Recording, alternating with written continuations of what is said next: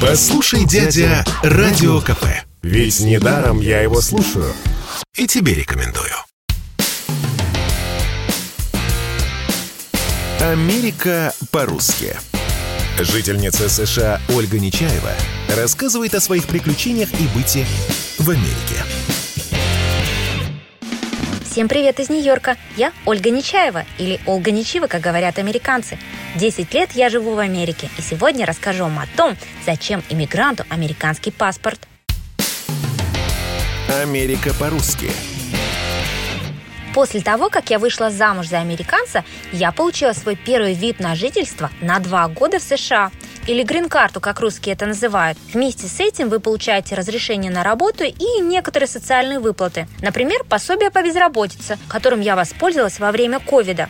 Минимальный размер в Нью-Йорке составляет 150 долларов в неделю а также медицинскую страховку для малоимущих, названную в честь бывшего президента Обамы. Следующая грин-карта выдается уже на 10 лет, и после 5 лет постоянного проживания в Америке вы можете подавать документы на американское гражданство. На самой церемонии посвящения в гражданина США вам выдают странную бумажку формата А4 или сертификат натурализации, который подтверждает, что вы теперь американец.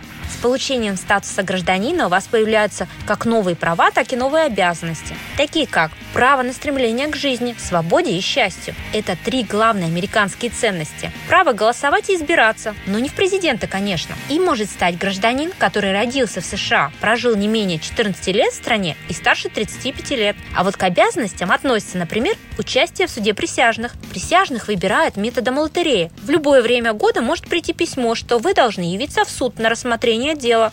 Дела могут длиться от нескольких дней до нескольких лет, и вы обязаны присутствовать. На работе вам будут продолжать платить зарплату и не могут вас уволить. Следующая обязанность – это защищать страну в экстренных ситуациях.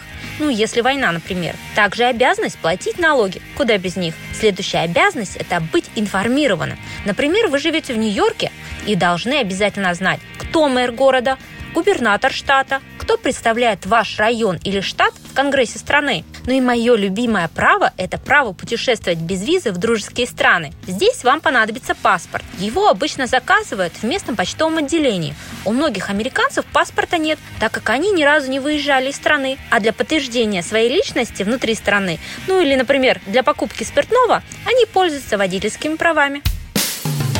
Америка по-русски. На радио КП.